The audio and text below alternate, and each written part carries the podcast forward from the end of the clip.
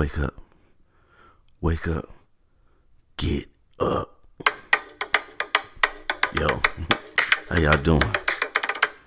I hope you're having a good day. I hope you're feeling well. I hope you're ready to get out there and get shit done. Yeah.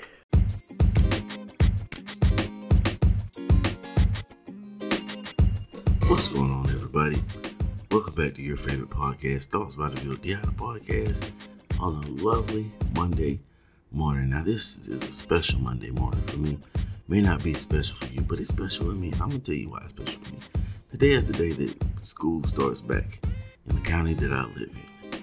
Now, while I have enjoyed all the shenanigans I was able to get into with kids this uh, summer, I'm definitely looking forward to back to school. Blessed is the day. No more sitting around there not all, all, day, eating up all the snacks, watching up all the Netflix shows, and spoiling them when I come home from work. It's time to get up. It's time to get to school. Now, I know there's a lot of y'all parents out there that are rejoicing in this moment, the same way I'm in, uh, enjoying this moment. Let's give ourselves a digital, virtual high five right quick. Uh, uh, one more time. Uh, fist bump. Mm, blow that up. Just like that. Back to school. So by the time you're listening to this, you're probably getting up. You're doing your little dances. You're making the kids eat a cold bowl of cereal and get their asses to the bus stop because you got to get the hell up out of here because it's school again. School again. Just made that up, man. Anybody looking for new artists, sign your boy up. So, man, working on a couple things. Some more uh, interviews. Gonna try, gonna try to bring you guys a interview at least once a week. But interviewing is hard work. The hardest part of interviewing is scheduling people, getting people to stop what they're doing and sit down and take the time to talk to you. Everybody has a story to tell. Unfortunately, everybody doesn't have time to take to sit down and tell you that story. But don't fret, your boy the real DI is going to bring it to you. So um I caught wind of some um, some Elon Musk tech that is uh I don't know if it's out yet. I don't think it's out yet. I think it's still in the you know the uh, prototype stages. What is it called? I got my phone's not. Hold on a second. Let me reach and go grab my phone. Neuralink. Neuralink is the company that is working on this technology, and what it is is it's basically um, connects your brain to uh, artificial intelligence, and the purpose of it is to help people um, with blindness, help them see again, help people, you know, um, who are paralyzed be able to move those limbs again, and so on and so forth through connecting their their, their, their, their brain to artificial intelligence. I guess through the nervous system, with how that uh, is how that would work. So those are the implications for the medical field it can be used. Now, um, in the same side though, once it comes out of there, it is I guess the plan is to use it to connect people directly to the internet, to connect you, your brain to the internet. Now, what does the DeVille think about this, man? It's a double-sided coin, it's a double-edged sword. Uh, so I'm gonna have to give you both sides of, of what DeVille thinks about it. I'm not all the way for it, not all the way against it at the same time though. Because on one hand, this is to connect your brain to the internet with all the um, security concerns that we have already with um, you know all these uh, different all these different uh, uh, uh businesses and um, being in data servers being hacked and all this type of stuff it makes you say okay do i really want my brain to be connected to the internet? Because what happens if someone hacks into the device that is implanted into your body that allows you to connect to the internet? Because if this technology is able to give people uses of limbs that they didn't have use of before or to uh, connect the nerves or, or whatever transmissions that would allow a person with no sight to have sight, then what would all would they be able to do if they were able to hack this device while it's in my head? Now I know y'all saying, well wait, dude, wait. You don't think that they thought about that? You don't think there would be some type of fail safe that would stop that from happening? Yeah, we thought they wouldn't be able to breach and uh, do all these data breaches and steal all of our social security numbers and addresses and, and, and, and all our personal information too, didn't? That somebody said that they put a fail safe for that too, didn't they? But the truth of the matter is, all technology, um, all technology has flaws, and any program that was written can be overwritten. Now, the level of intelligence that a person has to have to do it is something different. But at the same time, um, it's like if this if, if it becomes available to the per- public, the way I see it is one, it starts off. I think this technology will come out the same way cell phones did. You remember at one time cell phones was just hella expensive and everybody couldn't have a cell phone. Everybody didn't have access to a cell phone. And then all of a sudden, they got cheaper and they started to actually give them away with phone plans and, and so on and so forth. And the cheaper that they got, the more people had them, and the uh, the jankier that they got, I would say, because you remember that big brick Nokia that thing never broke. But then we went into the smart technology and they were hella expensive at first. And now everybody has an iPhone, everybody has a Galaxy. The top of the line cell phone tech that is available to us is in the hands of the masses. I think this Neuralink tech will come about the same way. It will start off very expensive and then, you know, in order to get it to the masses, get more people dialed in and using it, because of course, Eventually, there it would be part of AT&T would be providing Verizon would be providing and everybody else would be providing it. Because you're gonna need some type of data service to go along with it, unless Neuralink just developed their own. Whatever. I'm not getting into all the specs, but I think at the point where it gets to it gets spread to the masses, the level of security that they would have on it would start to lessen because the product tend products tend to be made less sturdy um, when they are when they are being developed for the overall public to have because if you think about it the tech would be at some point uh, uh, uh, it would what am i trying to say? You know at some point it would need to be replaced just like you get the iPhone. You, you never have the new iPhone for longer than a year. You get the new iPhone, and then next year another iPhone comes out that's just way better than the one that you have. So now you get rid of that phone, you get another one. I'm pretty sure that this tech will probably have that same revolving door to where you know you get the latest one and it can do this, this, this, and this, and then there another one will come out and you you'll be given an option to upgrade. And I think at that point that's when the, the, the that's when the emphasis on how secure quote unquote they are starts to lack off because it's just too widespread. And then next thing you know the same way people are phishing phone numbers and all this other type of stuff. And you think it's weird now that when you have a conversation with your wife about uh, a new dog bed and then walmart ads for dog beds pop up on your facebook imagine having that the internet hooked to your brain. And now even thinking about something you got ads popping up in your brain you know for dog beds instead of popping up on your phone. I don't know. Deville could be reaching. Deville is not a neurologist a scientist or a communication expert. This is just my amateur expert advice on the situation. This is just what deville thinking.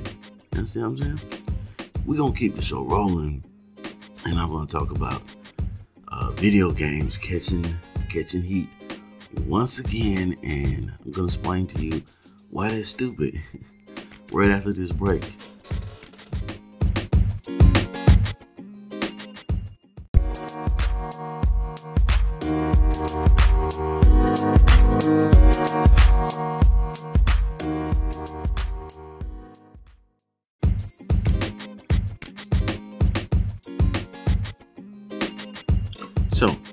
We're going to get into the topic of gaming, being back in the hot seat. But before we do that, I'm going to give you the flip side, the other side of the coin about this Neuralink technology, right? Because I gave you the bad already. So, let me give you the good, as DeVille Diaz says, what DeVille thinks. Okay, now, what would be awesome about this technology is just imagine having your brain connected to the World Wide Web 24 hours a day. This would be like that uh, that pill from that movie. What was it? What was the movie where the guy took the pill and everything? He just got like super focused, super smart. Whatever, doesn't matter. It's not a promo anyway. But imagine being able to access Google, Siri, or anything else just right there by thinking about it to ask any question that you want to ask, and boom, there goes the answer right there in your head. That will be dope to be able to open your car doors and set the alarms in your house, turn your stoves on and off, the lights on and off in your house just by boom, thinking about it, accessing your kids' uh, homework files and seeing what they're viewing on their laptops and what they're viewing on their um, on, on their cell phones and so on and so forth, their iPads, all the things that we use these smartphones to do. Imagine having all that linked into your brain, how much more efficient you'll be able to move through the world by having that technology, that information, excuse me, just tapped right there in your brain. That would be awesome. That would be dope. And moving in as we moving into the future, something like that, you know, just the the fact that something like that is, is a tangible, an actual tangible concept. It's not just us sitting in the, at our desk back in, you know, back in second and third grade thinking that in 2020 we have flying cars. We never got the flying cars, but this is actual uh, uh, um, tech that we're looking at. That the concept is actually feasible. They're actually uh, on the verge, or maybe they have already made this possible to do this, or if they haven't, they're very close to doing it. And I do, from from that side of the think tanks, believe it would be an awesome addition to us, but it's the dangers that come along with it worth it. Now, enough about that crap. Let's talk about something that I love, which is gaming gaming is back in the hot seat again due to the events, the tragic events that happened over the weekend. Now, week, what was it? Last week, they were talking about, they're making this big fuss about the 16 year old who won, um, mil, what was it, $3 million or whatever from a gaming competition. And they're trying to make all our children game addicts and saying that the whole generation of people are just gonna become lazy because they think all they have to do to be successful is sit around and play video games. So now they're trying to blame these people's uh, violent tendencies on video games. You understand what I'm saying? They're trying to say that they're trying to say that these video games like Call of Duty, Division, Fortnite are inciting or, or, or creating a violence or a tendency or aptitude for violence in the people that play them, which I don't understand, and I'm calling bull on it because if that was the case, then why are we seeing more people getting into basketball, football, soccer? Because FIFA is on fire right now. Um, why don't you, don't you see people out uh, trying to kung fu fight each other on the street like Mortal Kombat? Or any of these other popular video games that people spend literally hundreds of hours of playing. Why does it only come to when gun violence is involved that people point at the video games and say, hey, this is the problem? Because people are trying to deflect from the fact that there are still people out there that have hatred in their hearts, that there are that, that, that have a grievance against people that burns in them so deeply that they go out and actually just become violent around uh, uh, uh, towards a group of people that they don't even know. So we have to find something. We have to find something to point at, something to blame it on. It's either got to be uh, mental instabilities or it's got to be they're learning it somewhere. So they're learning it from these video games. No, they're not. Way before video games, there was violence in the communities. Way before video games, people have done these random acts, you know, because video games used to be real PG back in the day. I remember when I first started playing games, there was no blood, none of that type of stuff. But now they are more graphic, they are more detailed, but never, never in my hours, and hours upon hours of playing Call of Duty or Division, have it ever crossed my mind that I should go do harm to somebody from something that I seen in a video game. I've never had that spark. I've never had that type of inspiration from a video game. So I'm calling bull on that, man. People, some people are just bad people. And let's point the finger where it really needs to lie. And it's the hate and the dislike in their heart for certain groups of people that make them go out and act in this manner. At me if you don't like it. So, what else we got? I guess we gotta give you some discipline because y'all didn't come here to hear me rant on and on about that. But but wait, before we get into this one, man, I want to give you a little bit of insight into how I spent my weekend. I spent my weekend trying to research and learn more about podcasting to make my podcast better. So I found, I went through and found a bunch of videos on YouTube, and I found a bunch of groups in Facebook and so on and so forth. And after I got deep into it, after I went down the rabbit hole, I realized that a lot of these people that are doing this aren't actually giving out any information worth taking in. They're using my desire to become a better podcaster to get them ratings on their podcast and their YouTube channels. They're giving out information that is majority of the things that they talk about that, that from the, the classes that I involved myself. I'm I'm gonna give them the respect of calling them classes. The classes that I involved myself in were telling me things that I'd already known already researched. I've already was able to find on my own. Now I do say that yes, there are people out there that probably benefited from these things because they gathered information that they hadn't found on their own yet. But it just clicked in my head. It was like, boy, if I really wanted to, I could just make a whole podcast about podcasting, and people would tune in. Hey, click that link to learn how to be better podcasters, and my numbers will go through the roof.